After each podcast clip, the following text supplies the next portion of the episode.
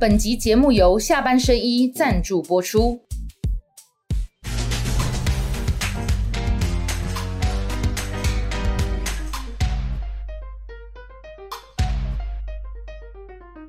下班的聊一聊，下班和你聊。各位网友，大家晚安。今天晚上跟大家一起聊的是孙文学校总校长张亚中老师。老师好，伟汉好，伟汉好。那个下班和你聊的朋友，大家好。好，看到老师一定要这个特别跟老师致敬，因为老师是我亲爱的台中二中的学长哦。学长好啊，老师好，小学弟好。是是是。好，那今天请到张亚中老师来哈。我们先从国民党现在目前的状况谈起。最近大家都在讲。总统大选的态势哈，一一份民调哈，看尽目前的几个问题。美丽岛电子报的民调，那当然观众朋友这个民调一时一地啦，那各家的民调也不太一样。但我今天拿这份民调出来的原因是，第一个，我对他还有觉得一定的信任感，因为长期看二零一八、二零二零、二零二二，他有做民调嘛哈，那看起来呃并不离谱。第二个就是他长期追踪，让讨让我们在讨论事件的时候可以有一个为什么它起，为什么它跌。它可以有一个参考来讨论。那以像去年十二月的时候，民进党在县市长大败的时候，有没有？当时确实侯友谊的民调是三十九点九，在这里有没有？他确实是在选举县市长九合一，国民党情势很不错的时候，他是往上升的。那如果讲说国民党选的不错，但他跌到没有二十趴的话，那当然就不合理。可是自此哈，从十二月以后，他一路是往下掉的。侯友谊是一路往下掉的，它是个趋势。我说升势质量。那以现在最近两次来讲，五月二十四、二十五，五月二十九、三十两次啊，现在已经到六月了哈。呃，侯友谊的民调居然掉到了柯文哲之后，那对很多国民党的智来讲哈，他就只有一个解释啊，这 man 垮了 gay 啦哈。那当然，如果你这样子想的话呢，也是可能可以比较安心一点。但我不知道老师你的看法是怎么样，我请教这个姚忠老师，你对于民调出现了侯友谊被超车，变成第三名，甚至还跌破二十趴。当然，现在回到二十二了哈。您的看法是什么？我觉得这份民调，我们知道看民调基本上不只是看数字，其实看一个趋势啊。那这份民调其实一个真正的观察点，从去年的十二月开始。那从十二月开始之后，你注意看这个民调里面呢，其实赖清德他一直维持一个平盘，基本上没有什么多大的一些改变。那相对来讲呢，柯文哲是逐渐缓慢的往上在爬升的一个过程。那相对来讲，侯友谊他是从三十九点九一路往下滑，那滑到了十八点三或者是二十二点六，所以这个趋势就出现出第一个显示出赖清德是基本上保持平盘的，而柯文哲是往上扬的，而侯友谊是往下滑的。我觉得第二个呢，这个民调显示出就是未来的选举对绿营是非常有利的，它就是一个六四四六三不是是四六六四三三的一个格局。也就是赖清德大概是三十五到四十中间再开始在徘徊，那国民党跟这个民众党呢，基本上就是二往三中间迈进。那第三个这个民调很观察的点，就是说看样子这个柯文哲跟侯友谊之间处于这种拉扯，那这个拉扯呢，就是共同来平分这个六六成，也就是绝大多数台湾老百姓呢，过半数是不喜欢民众民进党在执政的。可是由于这个反对的，包括民众党以及国民党，他们共同来瓜分这百分之六十，啊，到五十五中间，所以现在的结果从这个趋势看起来，那对于民进党的赖清德是绝对有利的，也就是柯文哲跟侯友谊不断的争老二，可是争老二的结果呢，并不能够改变民进党它独大的这么一个趋势，所以这个趋势如果改不改变下去的话呢，其实对民进党来讲是绝大的获益的。所以，呃，以张扬忠老师的说法的话，现在看起来侯友谊变成第三，这件事情很危险了，非常危险。这对国民党来讲，第一个，这个要选赢基本上就困难了嘛。对。那也因为这样的关系，甚至这个赖清德他的当选几率又大大的提高，大大提高。因为我觉得从看就是看结构面嘛，如果这个结构面到未来的半年都没有发生什么巨大的改变，嗯，然后整个的焦点还在。侯友谊跟这个柯文哲两个人的厮杀，嗯，那或许到最后柯文哲会获胜，或者侯友谊获胜，但是他都不妨碍赖清德稳稳的当选。好，那以这样的民调来讲，哈，要看起来对国民党不是一个好消息了，哈。那老师你怎么看？现在目前国民党该怎么办呢？我觉得国民党现在做法就是说呼吁大家团结，哈，然后能够大家下架民进党。我觉得我们小时候都读书都读过一个故事啊，就一根筷子很容易就折断了，然后十根筷子绑在一起就折不断。团结就是力量，团结就是力量。但是团结就是力量这个概念呢，其实忘掉了一个很重要的主轴。那你怎么让大家团结？怎么让大家团结？这是第一个，你必须提出一个团结的一个方法啊。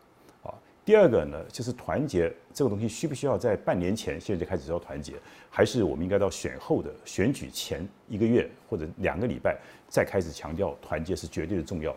为什么？因为没有人会怀疑团结的重要性嘛。对，没有团结绝对是不可能。所以讲这个话等于是白讲。所以我们如果真正爱这个党、爱这个国家的话，那你应该了解现在为什么民调处在第二到第三中间，是不是出现一些结构性的一些问题？如果说今天再给侯友谊，比如从六月到六月底，他都没有办法还整个翻转过来的时候，那么国民党是不是要重新来做一个检讨？我觉得这就是要提出来的。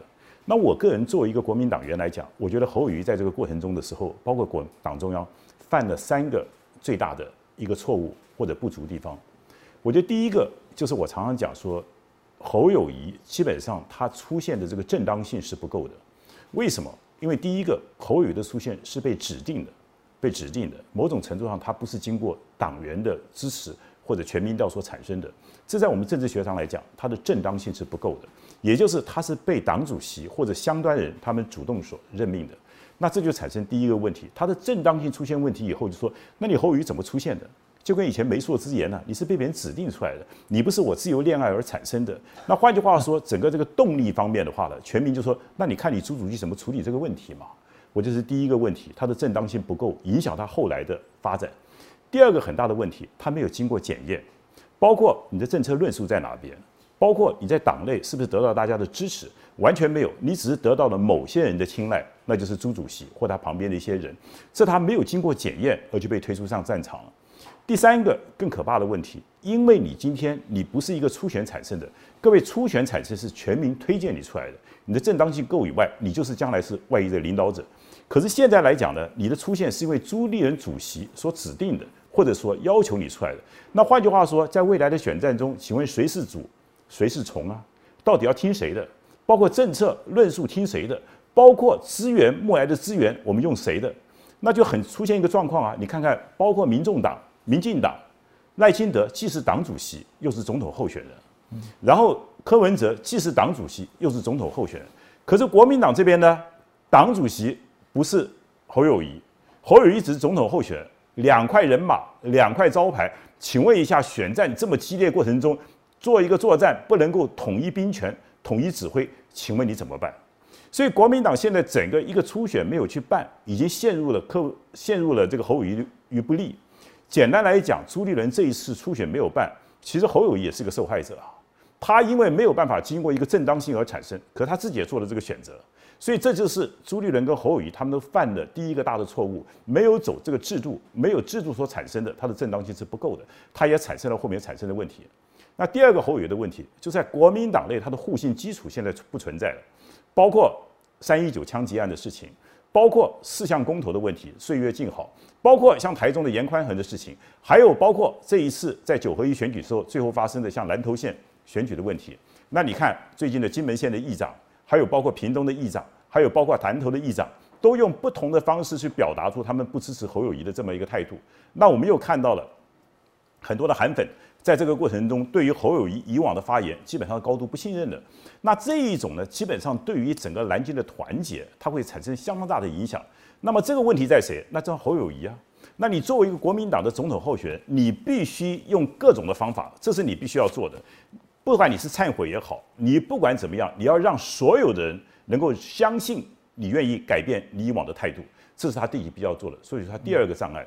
那第三个障碍在什么地方呢？那你的政策在哪边？你的大论述在哪边？你的主张在哪边？我随便举三个：第一个两岸论述，第二个能源论述，第三个教改的论述。这是困扰着国民党这几十年来非常大的一些问题。那以往呢，你做一个新北市长，好好做代级，你好好做事情。可是现在要选总统，大家要听听看你的具体政见，而且这个政见之间每一个政见必须要系统性的相关性。这个东西你必须要最快的时间里面把你的证讲出来，因为为什么？这一个部分是对一般的中间选民、对青年选民是最容易感动的。第二个部分，互信的部分，包括传统的蓝的支持者，他们能不能够改变他们态度，很重要关键。所以我觉得笼统来讲，侯友谊现在碰到这个三个大山、三个障碍，他必须这个三个障碍一一克服。第一个，怎么取得重新再取他的正当性的问题，这个党中央必须要替他想办法。第二个，他自己的人格特质的调整。你如何跟蓝军取得相互之间的互信？大家能够愿意还来支持你？第三个，你怎么跟中间选民、跟青年选民做沟通？那这个部分，青年选民、中间选民看你的政策、看你的论述、看你的牛肉，这三个问题能够解决的时候，我觉得侯友谊先生就还有机会。如果这个三个问题你还是一直回避不解决，那这个问题就非常困难。好，刚刚张高老师哈一气呵成的讲了非常重要的几个观点，包含第一个正当性不足。那现在深蓝的选票看起来并不支持他，中间选民年轻票也不青睐侯友谊，所以他三大问题哈。我先问老师，老师刚才讲，我在想哈，以前叫做君权神授，我我是皇帝，对不对？不用选，因为我就是天天天之子了哈。那他现在最近有一部戏叫《人选之人》台剧了哈，就人选人嘛。我们台湾现在就是这样嘛哈，中华民国就是用民选总统大家选，但是 刚刚老师讲的，这后裔状况有点像是猪选之人，对，好，就是朱主席说是谁就是谁人，好，客观的数据啊，或者是过程也不清楚，反正他就选他了。那你现在 被提出来之后，如果说你民调还可以摧枯拉朽，甚至超越赖清德，那大家可能没话讲。可没有，你民调已经掉到第三名的情况之下的时候，你现在就要赶快先爬回第二名，再爬上三十趴，再接近赖清德，然后超越他。所以你有好几个关卡哈。那老师刚刚在说的这件事情哦，来一个一个谈哦。那你讲的就是正当性，没有初选吗？我看老师你一直在讲，应该要有初选。我觉得这非常重要了。那你有跟党中央讲吗？或是怎么样？党中央没有理你哦。有，我在其实我很早时候就跟党中央请那个何启胜主任去安排跟主席见面哈。可是拖了一个月，他就是不愿意见面。因为我当时就提了，你记不记得我当时新闻上我提出一个真金方案呢？对，就是我们怎么样才能够找到国民党最强的一个候选人？嗯，那我作为一个党的一份子，我当然希望国民党能够赢得二零二四年选举。啊，那在这过程中，我就认为说这个制度是非常重要的。所以当时我就把这个初选应该有的一些规则，还有呢各方面的一些，当我现在这边多讲，我希望能跟朱主席见面，可是就是不见面嘛。等一下，老师，你今天既然来了，我就把话问清楚，你是跟朱立伦一起选党主席？对。你的票数其实没有差很多啊，对不对？所以你要跟他见面，他不要吗？就是不见。不是，是是是，好，那是什么？你是什么理由，或者是怎么样的过程呢？你请你请何启启胜哥去去问党中央说你有意要求见，我想求见，我想把一个选举，我认为对国民党至少你有谏言嘛，对不对？对，我要跟你谏言嘛，因为在你做出决定以前，我可以提出我个人的意见嘛。可是就是因为党务防瞒为为为由，哦，没有办法安排，没办法安排。那我觉得这个是没有什么理由，你也知道我们这些人就是推脱支持嘛。你要跟我见面，随时我都可以跟你见面嘛。我相信要见面后，早上七点钟吃早餐也可以，那是说你就直接打电话给他，没有请何启生联系，我想对他们的尊重嘛。对，不必去。好，所以没有见你的对。那也也没有采取你一直在大声疾呼的初选的制度。我老师，我这样问你哈，你真的觉得初选会比较好，对不对？我当然认为好，因为我觉得这是一个正当性的问题哈，正当性的问题。因为我刚刚讲初选包括三个部分，第一个主动意愿的表达，主动意愿。各位选总统，这是一个国家的大事，一个人重大的承担呢。请问一下，征召、被征召、被征召就是应招嘛哈？你应招可以感动人，还是你自己主动愿意扛把子？我愿意来挑战这个东西，当然要主动的意愿嘛。对。可是，在征招过程中，就变成说你没有主动的意愿，是我叫你来，你才来的。所以，第一个这个气势就比较弱了。第二个，这个初选的过程中时候，一定有政策的说明或者政策的辩论嘛。那包括你的挑战者彼此之间会针对我刚刚讲三个重大的议题：两岸的问题、教改的问题、能源的问题，大家这个事情必须公开来谈。那在征招在初选过程中，也可以互相的学习嘛。假如基本上选赢的可以参考选输的他们的一些好的一个证件，那也是凝聚一个共识的过程。第三个，你让党员有百分之三十的党员的比率，让全民调有百分之七十，那党员呢，基本上除了交党费以外，他有参与这个事情。那全民调大家有参与这个事情，记得大家共同参与以后就有责任，也愿意共同付出。那你今天今天用征召就把前面两个全删掉了，第一个主动意愿没有了，第二个政见表达没有了，第三个。就是又变成了主主席自己前前刚独断，那现在问题啊，那假如你这第三个征召，你这个规则如果很清楚的时候，那还可以变成征召的时候，你的规则又不清楚，你当时有没有讲要征询立法委员的意见、县市长的意见？那你为什么不征询议长的意见呢？嗯，那你党内做的两份民调，人家说，那你把两份两份民调具体的方式、问卷的方式、内容可以公布出来嘛？也不公布，那整个又变成征召又做到最坏的情况下，你是一个黑箱作业。那我请问一下，你不是陷侯友谊不义吗？那侯友谊先生也是一样。那你自己为什么不主动？党中央如果要解决的问题，你可以去征召侯友谊来参加初选啊，征召侯友宜来参加初选啊，因为这个制度是非常重要的。你破坏了制度，你将来要求别人怎么样再配合？对，就不是说去问他 yes I do 或什么，就是说他没有去登记初选，但直接征召他进来，对，然后其他就照走。对，那就是因为老师为什么这样问呢？因为二零一九年的时候，您也参加了国民党的总统初选，那时候还有韩国瑜，还有郭台铭。那以结果论讲说，你看初选最后输嘛，所以就讲说是不要初选了。这好像有点，好像有点因噎废食哈。所以因为上次初选所以输了，所以呢为了赢不能再初选，这叫做好像不太对。这叫做错置因果了。为什么？因为我们都有很多东西，你今天感冒了，不是因为不一定只是因为你穿的少而已了，可能还有别的原因了哈。那国民党二零二零的败选，其实原因是非常多的，但是你不能把责任摆在这个初选的上面，嗯啊，因为它其实好多的因素，包括呃香港的问题啊，对不对？包括对其他的一些因素，我们都这边都不再讨论。好，但是有什么事情该做的，其实就是要做。一个是民主的政党，其实按这个规矩来做是非常。那现在目前看起来侯友民调哈已经两次落后，那当然有可能很快就会又赢回柯文哲，但也就是二十几趴，没有赢赖清德了哈。那老师，你这篇文章讲到说，如果哈在七月二十三号，你说六月底，反正就在全大会召开之前，如果侯友谊的民调常态性的第三的话，你觉得该怎么办？我觉得分这三个方面哈，其实我们今天都希望国民党能够当选，我希望侯友谊能够力挽狂澜，但是我们就针对上面那个三个问题，我希望在这个尽快的时间里面的侯友谊的团队啊可以来做。第一个就是想办法去弥补侯友谊所丧失的正当性。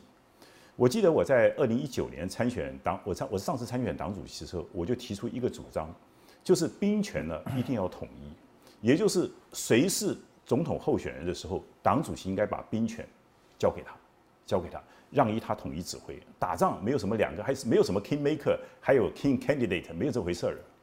同样道理，侯友谊现在又碰到问题了。侯友谊碰到问题是这场选举到底谁在选举？请问这是朱立伦的主场还是侯友谊的主场？现在问题来问呢？因为侯友谊是你找出来的，你找他出来的，他基本上他自己原来意愿，我不敢讲。但是这个主那未来的资源怎么办？未来的政策到底听两岸是听你的还是听侯友谊的？侯友谊你也必须勇敢的承担，怎么样展现出你那种霸气出来？所以我现在主张就是说，要弥补侯友谊的问题，有两个方法解决。第一个呢，朱立伦尽快的把这个兵权交给侯友谊。你呢就退居后卫做看守的党主席，以后这段时间，因为这段时间最重要嘛，选举最重要，所有党的募的款，所有党的资源，所有党的政策，你让侯友的团队统一指挥嘛，你从旁协助。第二个可能，如果你真的要承担这东西，那你看侯友愿不愿意请你当他的助手、副手嘛？你们你们要不要？你就直接搭档参选，对不对？你就你就搭档参选啊，因为这是你找出来的，这是这是你自己做的一个结果。那你看侯友愿不愿意嘛？那不管怎么样，就是你如果愿意的话，也形同兵权统一嘛，对不对？他们就是一组参选，这也是个方法。这也是个方法。哦，你看你嘛，就是现在基本我们谈结构问题。你现在人家民进党是兵权统一，民众党是也是啊，兵权统一都是党主席选总统，都是党主席选总统嘛。那国民党现在两头马车嘛，两头马车嘛，那你怎么去解决？我要这个解决问题嘛。我们现在来解决问题，不要天天讲团结，团结一定会团结。那老师来，我打打个岔哈。那朱立伦讲说没有啊，你看那个以前有没有林义雄当党主席，阿扁选总统啊？吴伯雄当党主席，马英九选总统，还不都选赢了？我为什么不能当党主席？要何以选赢？你讲的非常好，对不对？我们常常讲说，一个领导人呢，其实他有两种权力的来源。第一种权力的来源呢，是他的法律上所给予的，像一个党主席，我们的党的规章给党主席权力。对，党员选。可是中国的文化里面呢领导还有一种是他的人格特质、人格魅力跟他的人际关系所产生的领导人。林义雄，我们毫无疑问的，他在民进党里面，他就是。在民众、民进党来讲，他是一个高高在上、一个道德性的一个领导者。对，而且林义雄那时候他也没有想选总统，他从来没有什么政治的欲望，他就希望陈水扁能够当选总统。包括吴伯雄，我们知道他后来也连省长都没选，他就全心全力的帮助马英九。可是从今天事情我们看得出来，朱立伦你的角色跟这两个是不一样的。而且今天在最征召过程中还有一个问题，我刚忘了跟你讲，征召假如征召这个人，他本身的社会声望很高。在党内的权威性很高，比如说蒋经国征召谁，大家就没话好讲，好，对，是没问题吧？可是关关键在于说，或者说像那个呃，我知道老师的意思啊。对，现在朱立伦并不是那一种呼风唤雨、画质也跟党的状态。你的民调基本上百分之十都没到嘛，那你今天没有到百分之十的人，你去征召一个人代表国民党出现，你还当主帅，要要去要去当总教练，请问一下，你这个仗怎么打？这个仗怎么打？所以朱立伦现在问题说，这个这个事情是你 你违反的正当性，你今天破坏了党的制度，你找了一个人出来，那你就要负责啊。负责的方法，第一个，你就把兵权交给他，你再不行，你就当他的副手，帮他去辅佐他。如果他要的话，总而言之，你现在开始，你已经没有人，没有不可以再站在第一线了。所以我希望全代会时候大家来讨论这个问题，也就是基本上你会提吗？我我我，你求见不成，然后讲也没听。那你全代会你要讲话会不会？我觉得今天透过你的节目，很多党代表会听到嘛。张亚中同志改书面发言，那就 不要发言了没有？因为呃那个不好意思，因为程序的问题啊，今天太多人要讲了，我们跟改书面就好了。来来，我们下一个流程，他不让你讲话怎么办？完了以后就是列入党中央讨论。对，他就列入书面记录啊。所以我觉得朱立伦希望把他了解这个事情是关于国民党的大事，绝对不要说哎呀选完了我负责，你负责没有用。如果选输了以后又是四年到八年。民进党的执政，今天国民党所有党代表在你们这一个全代会的时候，几个问题都要处理了。第一个，我刚刚处理的问题，未来的兵权，请问是党主席还是总统候选人？大家讲清楚。你不要说你当 king maker，king 自己来当 maker 比别人当 maker 更好一点。统一指挥，兵权统一，这是国民党必须这次要处理的问题。来，老师，您今天讲的都很重要，我们一题题来哈。把兵权交给总统参选人，你先前就有这样讲过了，而且是早就讲了。早就讲。你认为这样才能够这个怎么讲？整个战斗团队才能够快速、迅速，而且有有有办法决定政策跟那个整个主轴嘛？但是如果你在全代会的时候提出这个意见啊，假设你也没有被阻挡，真的发言了，那发言以后他有个主席台在上面啊，观众朋友你可以看一下国民党全代会怎么开哦，因为我采访国民党二十几年，到时候主席就裁定说，这个张亚中同志您的发言意见我们列入记录。对，然后，然后他会，他接下来就问说，那有没有主席裁示？他说不用裁示，因为我们国民党并没有党主席在产生总统参选之后就把党主席的权利交出的党章规范。对，所以就是下一题，他就等于碰软钉子，他也不回应没问题啊，如果你这样选择没有问题啊，我们今天只是善尽言者而已啊。你要做什么决定，就像我当时我给你建议，希望好好办个初选，你就不理啊，你要硬干啊。那现在的结果就是侯友谊在第二、第三徘徊啊，你也把侯友谊陷入不义啊。所以你要不要接受国民党接受他的事情？我们今天要来做这个事情，是我们作为一个党讲该讲的话，我们讲该讲的话，该做的事情嘛。对，那你告诉我说，那你今天党的未来的统一指挥到底怎么做嘛？你告诉我嘛，谁谁谁之为主嘛？嗯，所以这是第一个问题。我刚刚讲第二个问题，侯友谊在这一个月里面，你必须要讲，你不要老是跟这些大佬见面，没有意思嘛。对，今天大家都知道，哎，老师你的看法跟我一样哦，就跑去见这些，这些都是大局为重的人。国民党提谁，他们也不会说反谁了啦。他真正应该要化解的不是这些人，要争取的是年轻票，还有那些不支持第一个你刚刚讲，第二个，第一个就是这些人，他们都是好人，都会支持国民党。对啊。第二个还有更重要，各位现在是一个民主社会啊。你说今天马英九、陈冲、萧万长、江宜桦、毛泽东，甚至是管中明，他们都是不错人，但是他们可以调动多少人？每个人都是一个独立的个体了嘛？选民今天这个选民不要以为说，哎，黄福一一叫，所有党员全都跟着你投票，这个时代已经过去了。毛志国一出马一喊，所有的曾经欣欣欣赏他的人，全部都开始支持侯友谊了，不可能的事情嘛。这只是一个点，他后面没办法产生线跟面的问题嘛。所以国民党要认清，你今天的问题是党员的问题，是所有除了党员以外，还有其他的支持者。对你产生的信心的危机嘛？信心危机包括什么？两个危机嘛。我刚刚讲，第一个，你的可信度的危机。你以前为什么岁月静好？为什么以前需要你帮忙的时候你都不帮忙？那你现在要帮忙了，你必须，你必须要不要道歉？道歉还不够，你要不要忏悔？你要不要再好好检讨你这人生这个过程中，你到底为什么让人家之间产生对你的不信任感？老师，你觉得何以需要道歉吗？当然需要道歉，不止。我觉得这个道歉，我你要让大家感觉到是你是真心诚意的，你必须讲得清楚。三叶枪击案的时候，你到底是做了什么？包括我刚刚讲四项工程的岁月静好，你到底做了什么？嗯，对，包括几个县市议员，包括我刚刚讲台中市选举的时候，包括九合一选举南投县的时候，你做了什么？你的讲法必须要大家发自内心的接受你。嗯，选举其实也是一个修行的过程啊，也是修正自己的行为啊，自己。今天为什么不能做？包括你当时为什么不愿意主动参加初选？你为什么等着别人来征召？我刚刚讲，如果你要参加初选，基本上你今天是代职参选，请问一下，你征召你就不代职参选了吗？你初选你就不代职参选了吗？结果都是一样嘛。上梁山伯落草为寇，不管你是主动还被动的，你都是上了梁山伯嘛，没有意义嘛。讲这个差别没有大嘛，关键在于说你没有 gas，你不敢去承担嘛。那好，第三个，你必须把你的政策尽早的弄出来，你的两岸政策、你的人员政策、你的教改政策，我先讲这三个最重要的，讲清楚嘛，来足以说服大家。很多人以为五月十七号征招那一天，那个大方向政策包含了包含核能要不要使用，九二共识要不要延续，就就有了，但是发现没有，哎，不知道，哎，到底是你讲不清楚，还是你不想讲？你不想讲也是一套战略，我就准备打模糊仗。对啊，对啊。好，这是一套策法。那问题是大家买不买单嘛？那在我的看法来讲，选总统是选国家的一个未来，是国家的方向。你不要跟我说你模模糊糊叫我投票给你，那你要人家感动多么困难。做任何事情，年轻人，我们自己也是年轻人出身的，你把你话讲清楚嘛？你到底把国家带到哪边去？各位，尤其二零二四年选举，我们选的不是一个船长而已，我们选的是国家的方向啊！国家的方向比船长更重要啊！那你今天既没有没有办法把国家方向讲清楚，船长呢？对不起，人家认为柯文哲跟赖清德可能比你更适合，因为船长好，个人见仁见智。那你论船长的所有的资历，我请问一下，侯友谊如果论船长的资历，你只做过新北市长，今天柯文哲也做过台北市长，对，今天赖清德还做过台南市长、行政院长、副总统，还做过党主席。请问一下，谁的资历高？赖清德其实是最好。好，那你从整个社会上的声望来讲，你是警察出身，不错。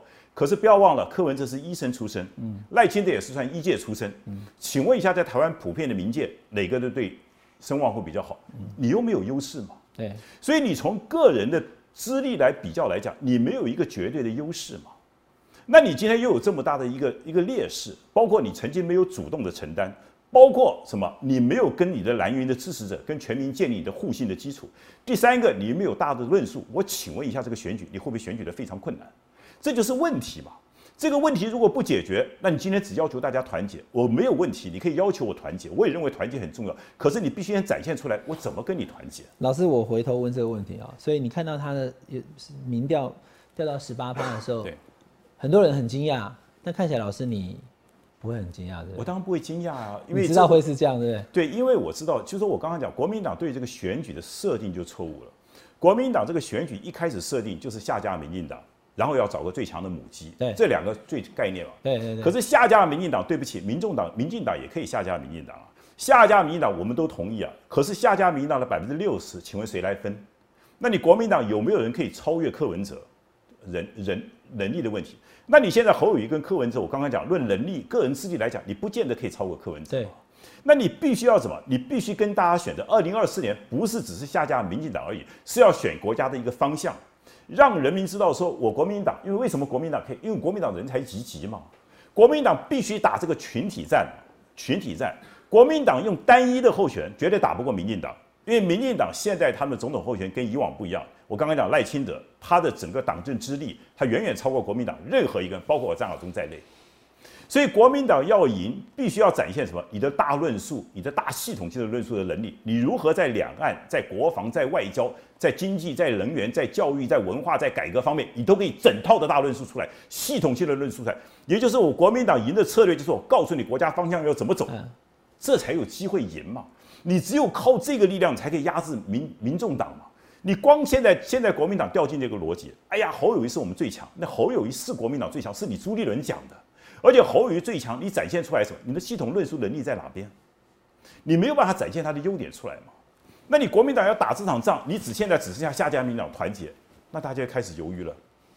那我当然知道团结，我刚刚讲那现在大家看到就不然就让民众党去下架民进党，有可能对不对？他到了超车，可是可是问题在于说国民党你也气不干净啊！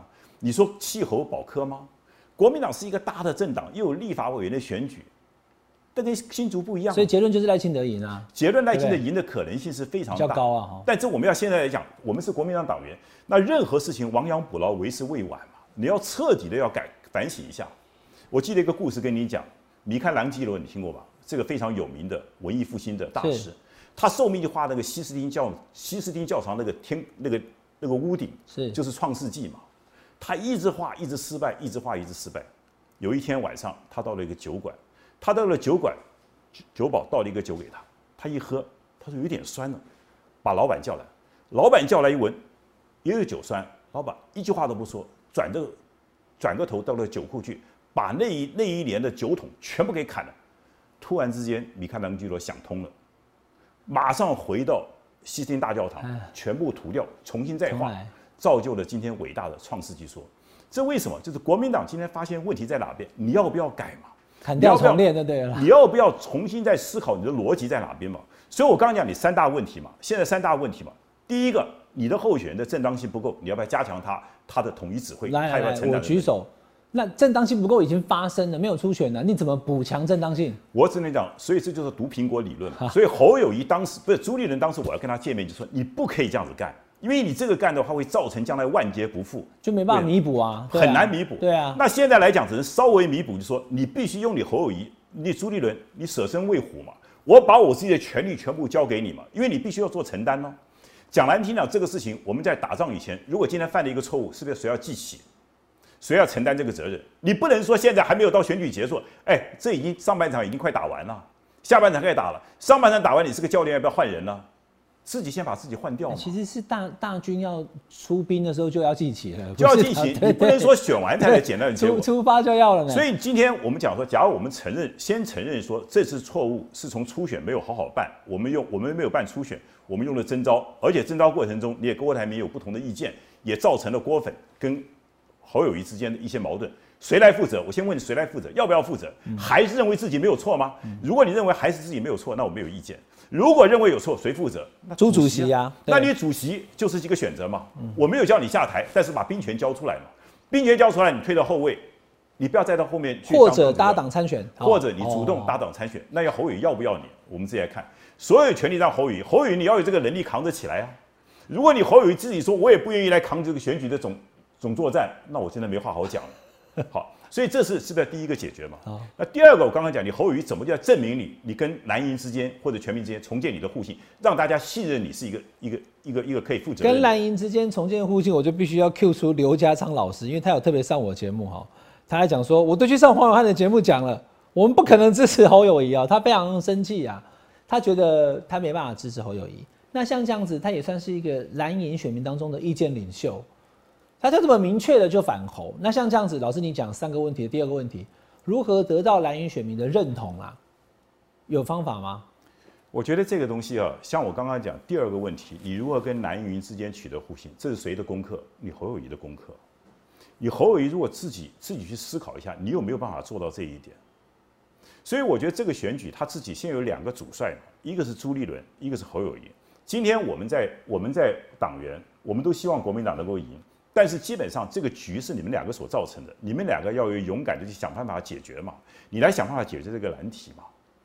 那你如果我只能告诉你说你不解决这个难题，你基本上未来选举会非常困难。像刘家昌这些人，他们就很难支持你了。那至于怎么能够来解决这个问题，看你的本事了。我觉得大家都是成年人了，看你怎么去解决。那你必须拿出你的方法出来。但是你不能用说你们就是因为我是候选人，就必须要团结支持我。这个是强人所难的，嗯，这叫做情绪绑架，这叫做情绪勒索。好，你应该让大家发自内心的，基本上愿意重新改选一张，能够来支持你，这个是你的功课。哎，可能他侯友谊是不是想说，他也是要像刘家昌老师啊，或是说一些蓝营选民四大公投。岁月静好，或者说南投二选区补选没有去等等哈，在南一选民还有严宽恒对对，还有韩国瑜四年前对不对哈等等等等，那所以他就见了这这几个蓝营大佬啊，我见了马英九了，见了这个毛治国啦，还有管中敏啊，应该蓝营选民有认同了吧？我觉得说，我刚刚讲说你见了这些这些没有见面，我我没有看着你去见了一个韩粉，你跟他单独见面嘛？韩粉不是有五五。哦，对对，你可以对有有有那个五大五大那个韩粉有很多东西，就说我觉得你觉得可以，去跟他们一起见面或直播都可以化解。你可以啊，你没有，这都是你自己去想办法。我劝你自己想办法，人家愿不愿意接受你，这是他的功课，这我没办法帮他忙的。假如这件事在初选过程中让他参加初选，这个事情不容很好解决了吗？对，因为这些都是应该过程中要去争取的，就现在就变成是征召完以后，他是这哎，观众朋友，这都是征召五月十七号才拜会的。对，所以我就说有点怪。就已经确定就是他了，然后再去跟这些党内的大佬，这算大佬了，这绝对算大佬，寻求他们支持。不应该倒过来，应该先这寻求大佬支持先上车后补票嘛。对不对？对啊。那这是朱立伦主席造成的嘛？所以这当然朱立伦主席造成的。所以朱立伦主席，请问一下，这个阶段你要不要负责？所以现在民调把兵权交出来了哈，最低限度把兵权交出来，马上交出来，然后你侯友谊敢不敢接嘛？所以我觉得国民党，你说老师，我打个岔哈。那如果朱立伦，我们假设啦哈，就我觉得几率并不高，他大胆的接受您的意见，真的在全代会的时候把主席的权力交给侯友谊，而且跟所有党员讲，甚至他们就搭档参选的话，你觉得会对侯友谊的气势会有帮助吗？我觉得会有一点点帮助，但是还有两个问题没解决。嗯，他怎么跟蓝军之间的互信？因为现在问题是朱立伦的民调也不高啊。嗯，因为朱立伦现在把兵权交出来，是一个是事实上应该如此，一个也是。要做的事情，为什么？什么叫按照制度来讲，你应该把兵权交出来？就是任何作战是统一指挥，这是很简单。嗯。第二个，你现在的民调这么低，尤其你在蓝军里面的声望其实并不高，那你硬要带这个兵打仗，请问一下，让人家蓝军会有什么感觉？有很多人就看着你朱立伦就不想投给侯友谊，也有可能呢。所以我们只能一个一个先减少障碍啊。哦，对，先减少障碍，对，也有可能，对，对。那你侯友谊能不能够承担起来？这是你侯友谊第二个。那老师，如果侯友谊找到郭台铭当他的副手，或是韩国瑜当他副手呢？我觉得看他愿不愿意啊，看人家愿不愿意，我们都很乐于看到啊。你要找郭台铭愿意副手，如果郭台铭愿意，我们当然也乐于看到。你要找韩蓝营选民这块，或许有效的能够适度化解，对不对？看起来是可以适度的化解，对不对？但是还有第三个问题啊，你的系统性的大论述在哪边？因为这是牵涉到中间选民跟青年选民的问题。嗯。第一个是解决党的问题，就是你这个党的选举机制；第二个是互信，只是在巩固一些蓝营的支持者；第三个那是最重要的，中间选民跟青年选民了。所以他有三大关卡要过嘛。现在年轻选民各项民调非常明显的就是三十九岁以下都是柯文哲第一，各项民调哦，你不管看美丽岛啦，看什么 T V B S 什么，就是柯文哲第一。那这件事情，年轻的选票。过去其实对民进党是比较青睐的，从从几次的选举，现在跑去柯文哲那边，也就是为什么柯文哲有二十五、二十六，就是因为这样。那刚刚讲了蓝营选民一块，正当性补强一块，年轻选票这一块，老师有良策吗？侯友怎么增加年轻选票？我觉得增加选民，国民党它有它的一个结构性的亏限制，比如说我们上次选党主席，你都知道嘛，国民党的党员四十岁以下的不到百分之三三呐，对。所以国民党基本上这几年来已经是年轻人越来越远了。为什么？第一个，你国民党没有理念，没有论述嘛？理念是苍白的嘛？论述是空洞嘛？第二个，你国民党的结构有问题嘛？包括你看，明明一个党连初选都不能够办，请问年轻人为什么信任你这个党？你看看，是不是？你你这两个，我一一个党的存在三个条件嘛？一个是你的论述，一个是你的组织结构，还有一个就是人才嘛？那前面这个两个，你现在都在把这二十多年来，是如果你那时候主席是你选赢的话，你就一定会。绝对，我跟你讲，张德，现在事过境迁，我不能讲。假如今天我当时选上主席，今天绝对不是这个乱象，绝对不是这个乱象。你应该马上开始什么？建立你的理念跟论述。记得年轻人都是很热情的。你看，我们都台中二中毕业的嘛。我前两天还参加二中的这个毕业典礼，很多年轻人还蛮蛮愿意跟我沟通的嘛。好，就说年轻人他不会在乎年龄的大小，他在乎你讲的话是不是年轻人能够接受的话，这才是最重要。所以关键是国民党这个事情冰冻三尺非一日之寒。这几年来，国民党从来不在乎理念，从来不在这个论述，就在那边混，就在那边混。然后你看看这么一个组织，明明人家民进党也办初选，民众党他也要登记初选，只是因为没有人跟他同额竞选嘛。可是你国民党这个都不办，那我请问一下，你怎么去感召年轻人，感召青年？所以现在国民党今天的困境，就是侯友谊本身要负责任。但是国民党长久以来，这个党没有办法做到根本性的、结构性的调整自己，这也是最大的问题之。吸引不了年轻选票了，吸引不了年轻选票嘛？为什么？因为你没有理念，没有论述。我刚才两岸问题都讲不清楚，然后呢，基本上核能问题也讲不清楚，教改问题也讲不清楚。那你请问一下年轻人，那我支持你干什么？难道只是因为让你当选吗？只为了让你当选总统，让你当立法委员叫我支持你吗？没这回事儿吧？嗯，年轻人谁买这个账啊？嗯。所以基本上，你国民党，我们国民党已经失去了感动选民这个能力了。所以我一直讲说，国民党第一要务是什么？让人民能够感动，让大家知道这个党是值得尊敬的，记得值得尊敬的。同样道理，基本上我们今天台湾最大的问题是，每个候选人都在学着怎么样的媚俗，怎么样跟一个电影明星一样，从来没有想到做一个国家的领导人，做一个党的领导，让大家发自内心的教育人佩服你。这是中华文化非常重要的一环，大家怎么佩服你？因为你的理念跟论述，你的做人跟你的处事，让大家愿意接受你所以侯友谊今天的问题已经反映出国民党的长久的问题。这个长久问题不解决，四年以后还会同样的问题。嗯，永远不在根本的问题上找解决嘛。这次就是便宜行事嘛。对，朱立伦舍不得放权力嘛。如果今天初选产生一个人，就像柯文柯柯志仁讲，柯志仁自己在美国讲啊，他说如果国民党办初选，可能只有张亚中一个人会报名。那这个什么逻辑嘛？那其他人在干嘛？那其他人干嘛？那你国家要选总统，这个承担你都不敢承担，要等着别人来征召。侯友谊如果他觉得说他可以帮国民党赢得总统，那他去年其实应该要审慎考虑，还要不要选新北市长，就这么简单嘛。但是选了新北市长以后，就好像不方便来登记参选，那党中央就变成是用内定的方式，或是这样，而且因为内定两个字引起了郭台铭负气，对不对？就就就都一直在扣分呢。哈，好，那老师刚刚所讲的这一些哈。现在目前看起来，哈，呃，你已经讲了正当性补强的问题，蓝营选民跟年轻票，最后这个第三个问题叫论述，哈，这点我觉得是我当政治评论员跟当 主持人，我觉得最在乎的就是，我确实看不到明确的论述。你九二共识到底用不用？这画面照片再来一下，都去见了马英九了，那马英九就是一中各表九二共识，这个没有问题吧？那所以侯友谊到底用不用？我到现在为止，我们今天在录影呢，我都还不知道他到底。两岸政策主轴是什么？那核能这两天在吵，老师你又是核能专家。对，新北市政府在我看来，老师如果你觉得我讲不对，你可以纠正我。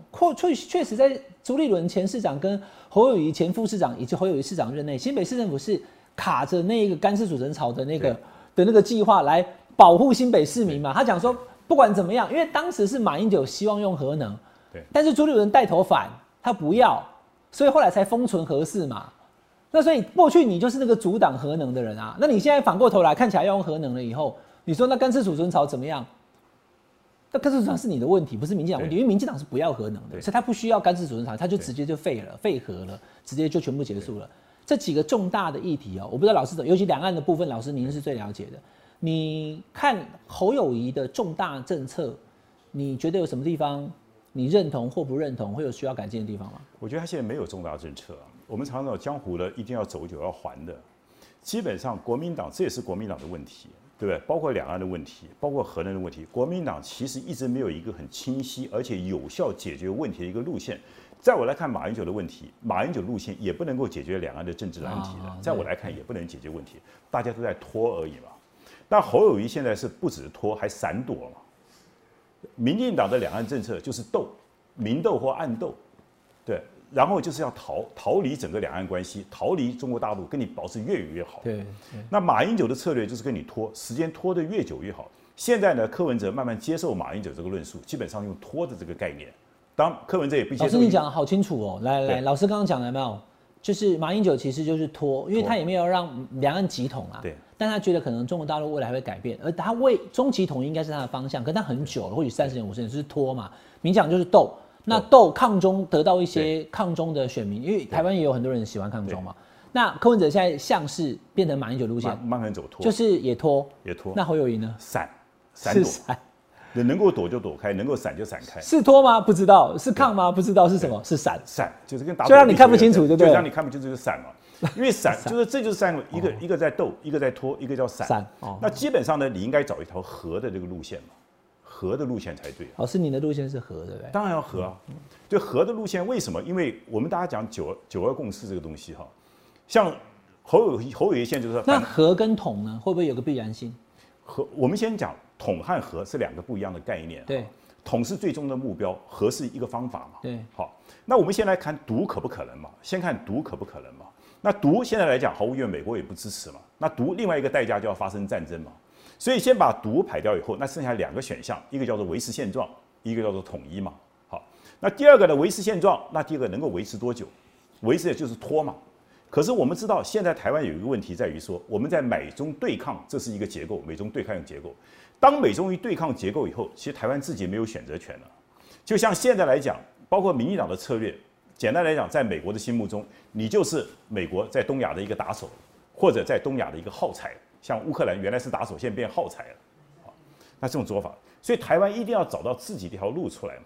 那台湾要壮大，第一个不能让这个台湾处在斗啊、拖啊，这台湾没有，应该要追求和嘛。有了和平的环境以后，台湾才能够壮大自己。有了壮大自己，我们才能跟大陆谈更好的条件嘛。嗯，对。那谈统一，那也要谈统一的方法论的问题。我也不支持北京的统一方法，但是你不支持，你可以反对一国两制，那你有没有比他更好的方法提出来？这就是和平统一的方法论的问题嘛。啊，可是你看，包括反共不反中，对，都在拒绝。那你要走什么？那你要什么？我问你要什么？要什么嘛？我刚才船的方向，我请问一下，二零二四年选举，我们将要船在海中，所以大家讲，我跟大家讲，不是在选船长而已，你这个船到底要往哪走？现在民进党就告诉你说，我们就是不往他要我们走的方向去走。对，那你要往哪走？你要往哪走？反独都在反，你看都在反，也是反，也是反一国两制，我都同意你反，不接受别人没有问题。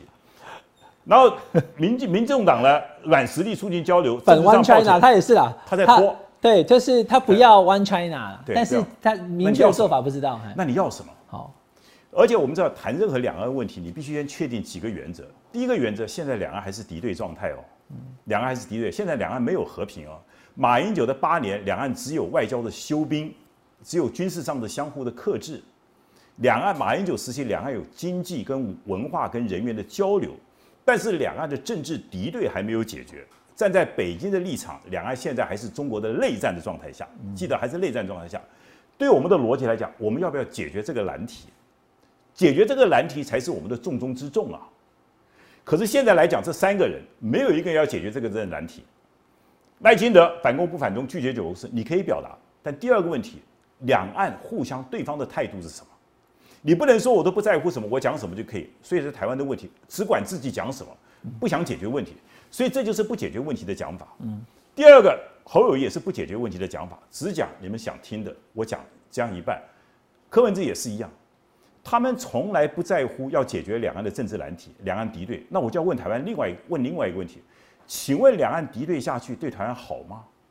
你这样子的对抗下去，请问好吗？那你就必须永远受制于其其他国家的操纵嘛。现在来美国了，美国可以给你军事援助，美国到最后也可以出卖你嘛。美国在阿富汗不是说走就走了吗？嗯，美国现在你大家知道，对乌克兰所有的援助其实都是要付钱的，它不是免费给你赠送的。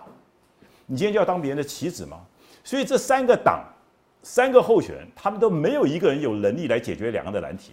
所以国民党的候选人，你如果在两岸问题上，你必须提出一个超越民进党、超越民党的论述。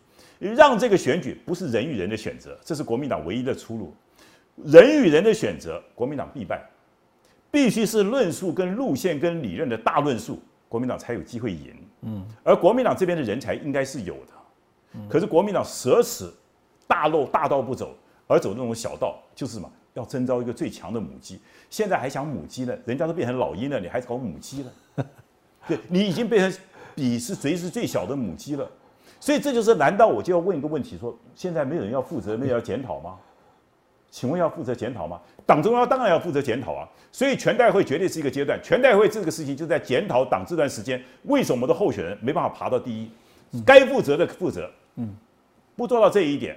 该改进的改进，做不到这一点，国民党未来会越来越难选。今天张亚中老师来到我们节目哈，很可以说不藏私的把你所有对时局的看法以及未来该怎么做的看法都讲得很清楚了。好，几个地方该补强呢，该怎么修正呢？甚至党主席你要把兵权交出来，战争战场上只有一个头。那现在到底朱立伦是头还是侯友谊是头？讲的都非常的怎么讲直接。那侯友谊要不要用呢，或采用呢？我相信了，老师，我我这句有点白问了哈。如果侯友谊完全都不采信的话，明年要赢，老师觉得刚刚已经讲了嘛，几乎是不太可能。好，但要看国民党怎么做，那也就看后续的发展能不能够侯友的民调能够赶快再站回，然后得到年轻选票的支持，得到蓝营选民的认同。要不然的话，国民党的二零二四虽然去年的县市长选的不错，但不要忘记二零一八年县市长也选的非常好，后来总统大选都是输了。好，今天非常谢谢。斯文学校总校长张张老师来到我们节目的现场哦。七月二十三号全代会的时候，看到希望看到老师能够 好好的把你的论述讲给党员同事听，也希望朱曲能够给你时间讲话，好不好？那下班来聊一聊，下班和你聊，我们下次再聊。谢谢，拜拜。谢谢谢谢大家，谢谢大家收看，请大家加入下班和你聊，我们继续保持互相的联络，谢谢。